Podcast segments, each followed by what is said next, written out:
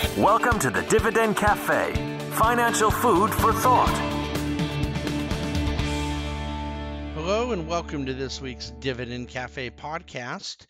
I am recording from New York City this week. Uh, we are out uh, the annual Bahnsen Group team retreat, and this is David Bahnsen. I am the Chief Investment Officer of the Bahnsen Group, and we have quite a bit to cover this week. What a difference a week makes. On October 29th, the Dow went as low as 24,122 in the middle of the day. And now, uh, as I'm recording, we had closed Wednesday last night, the end of day at 26 180. So over 2,000 points higher and just barely a tad over a week from the low point to the current high point.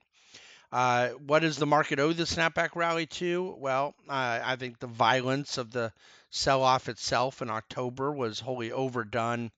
Uh, earnings season has remained strong, and then now markets this week got the basic certainty that they wanted out of the midterm elections. Um, and that gave us all we needed to rally. So I wouldn't say we're out of the woods. Many issues persist, but let's jump into the Dividend Cafe and talk politics and money and a few other things as well. So, you know, the midterms did what the consensus view said they would do. There was a little extra padding on the Republican side of that. Um, the Democrats did take the House, as was widely expected, uh, though the margin was a little less than many on the Democratic side probably were hoping for. It ended up being only the 10th largest reversal of House seats in the last 50 years. Um, the 2010 GOP takeover of the House was obviously by far the largest. But um, that's not to say it's insignificant. I mean, the Democrats have a mathematical majority in the House. They'll control a lot of committees now.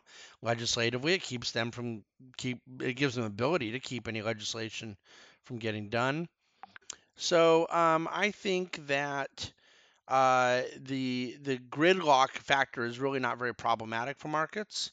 Uh, the markets actually historically like gridlock. Uh, but on the Senate side, the GOP not only maintained its majority, but added to it substantially, and they protected all but one of their uh, vulnerable seats. So, um, you know, partisans will each try to take the news from the election the way that they most like, and that's fine. Place the credit uh, here and there for how markets behave. But the fact of the matter is this markets like certainty. And this week, the speculation and prognosticating about the midterms ended and certainty took hold. Uh, the divisions of the country as stark as ever. The red got redder, the blue got bluer. But fears of a blue wave and reversal of market friendly policy were proven all for naught. Um, let's talk about October real quick in the context of the third quarter of this year.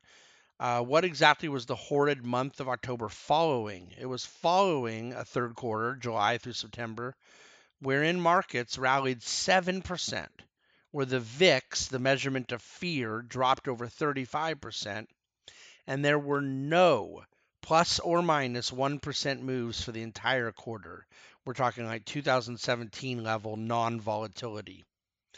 But then October ran into enhanced fears of China, enhanced distress in Europe, enhanced realization of the Fed's determination to normalize monetary policy, and also ran into the questions of sustainability of corporate profitability or profit growth in the S&P. So rather than absorbing these developments, absorbing these developments in the midst of a sketchy market and high volatility context, the fact of the matter is that the low volatility and high return of the preceding period, the third quarter, created a platform where we were reversing from instead of adding to what was already kind of you know a sketchy market.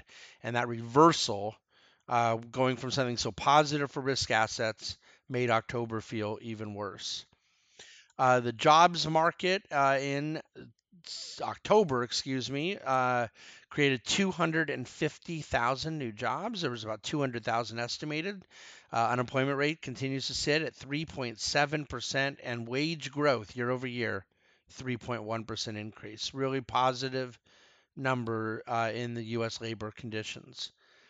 There's a chart at dividendcafe.com I want to point you to. really important for you to see the uh, expansion of non residential fixed investment, which is essentially business investment, capital goods, capital expenditures, uh, and and how strong those numbers were in the first quarter, second quarter within GDP, and then how they totally uh, declined in the third quarter, and why that added to so much market fear in in uh, recent weeks. So check out that chart at dividendcafe.com. Uh, just incidentally, so you know, I've, writ- I've written a lot about China over the years, and sometimes it can be kind of heady and harder to follow. But look, we got the numbers this week. For let's see, thirty-four billion dollars of decrease in China's foreign exchange reserves last month. Um, whenever you have a big spike in a in the decline of forex reserves in China, it essentially means that they are having to sell reserves to defend the yuan against the dollar. The yuan is their currency. That intervention, where they're defending their currency against a rising U.S. dollar, is necessary because they're trying to keep capital from flowing out of the country. And that is not something that's creating a problem, it's something indicating a problem of weakness in China. And now, when you go back to August of 15, January of 16, February of 18, the last periods where we had this really big enhanced volatility in global risk assets, which obviously tethers into U.S. stocks, that that has been at the forefront of it. So I will not stop watching China's foreign exchange reserves as one of the most important economic indicators on the planet. Uh, I'm going to close with this because it's one of the most important points I would ever make. I've made it in recent weeks, I've made it recent years. I will make it for years and years and years to come. But because I have to get rolling and need to stop the recording, I want to close with this very, very, very important point.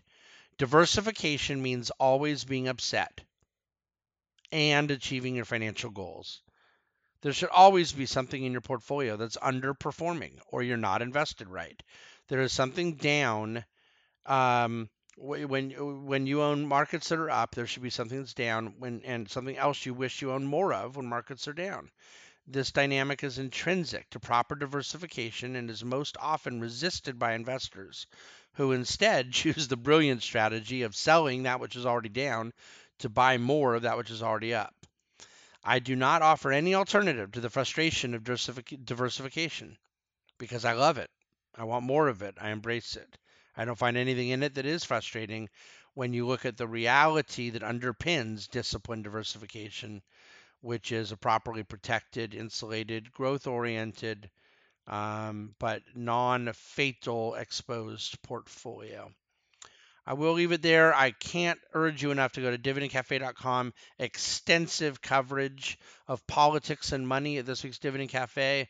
Our, our sister podcast, Advice and Insights, has a special dedicated issue uh, to the midterms. Um, and our chart of the week uh, looking at the deregulatory environment of the Trump administration and how much markets have loved that. So dividendcafe.com there. Sorry for the kind of quicker podcast this week. Hopefully we scratched a few itches and you can reach out to us anytime. Look forward to coming back to you again next week. Thanks for listening. Forward around, share with a friend, like us, subscribe. Um, and if you don't like us, then then do nothing whatsoever. Have a wonderful weekend.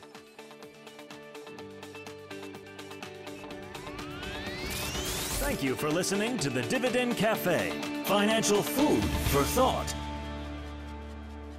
Bahnsen Group is registered with Hightower Securities LLC, member of FINRA and SIPC, and with Hightower Advisors LLC, a registered investment advisor with the SEC. Securities are offered through Hightower Securities LLC. Advisory services are offered through Hightower Advisors LLC. This is not an offer to buy or sell securities. No investment process is free of risk, and there's no guarantee that the investment process or the investment opportunities referenced herein will be profitable. Past performance is not indicative of current or future performance is not a guarantee. The investment opportunities referenced herein may not be suitable for all investors. All data and information referenced herein are from sources believed to be reliable. Any opinion, news, research, analyses, prices, or other information contained in this research is provided as general market commentary. It does not constitute investment advice. The team at Hightower should not be in any way liable for claims and make no express or implied representations or warranties as to the accuracy or completeness of the data and other information, or for statements or errors contained in or omissions from the obtained data and information referenced herein. The data and information are provided as of the date referenced. Such data and information are subject to change without notice. This document was created for informational purposes only. The opinions expressed solely those of the team and do not represent those of High Hightower Advisors LLC or any of its affiliates.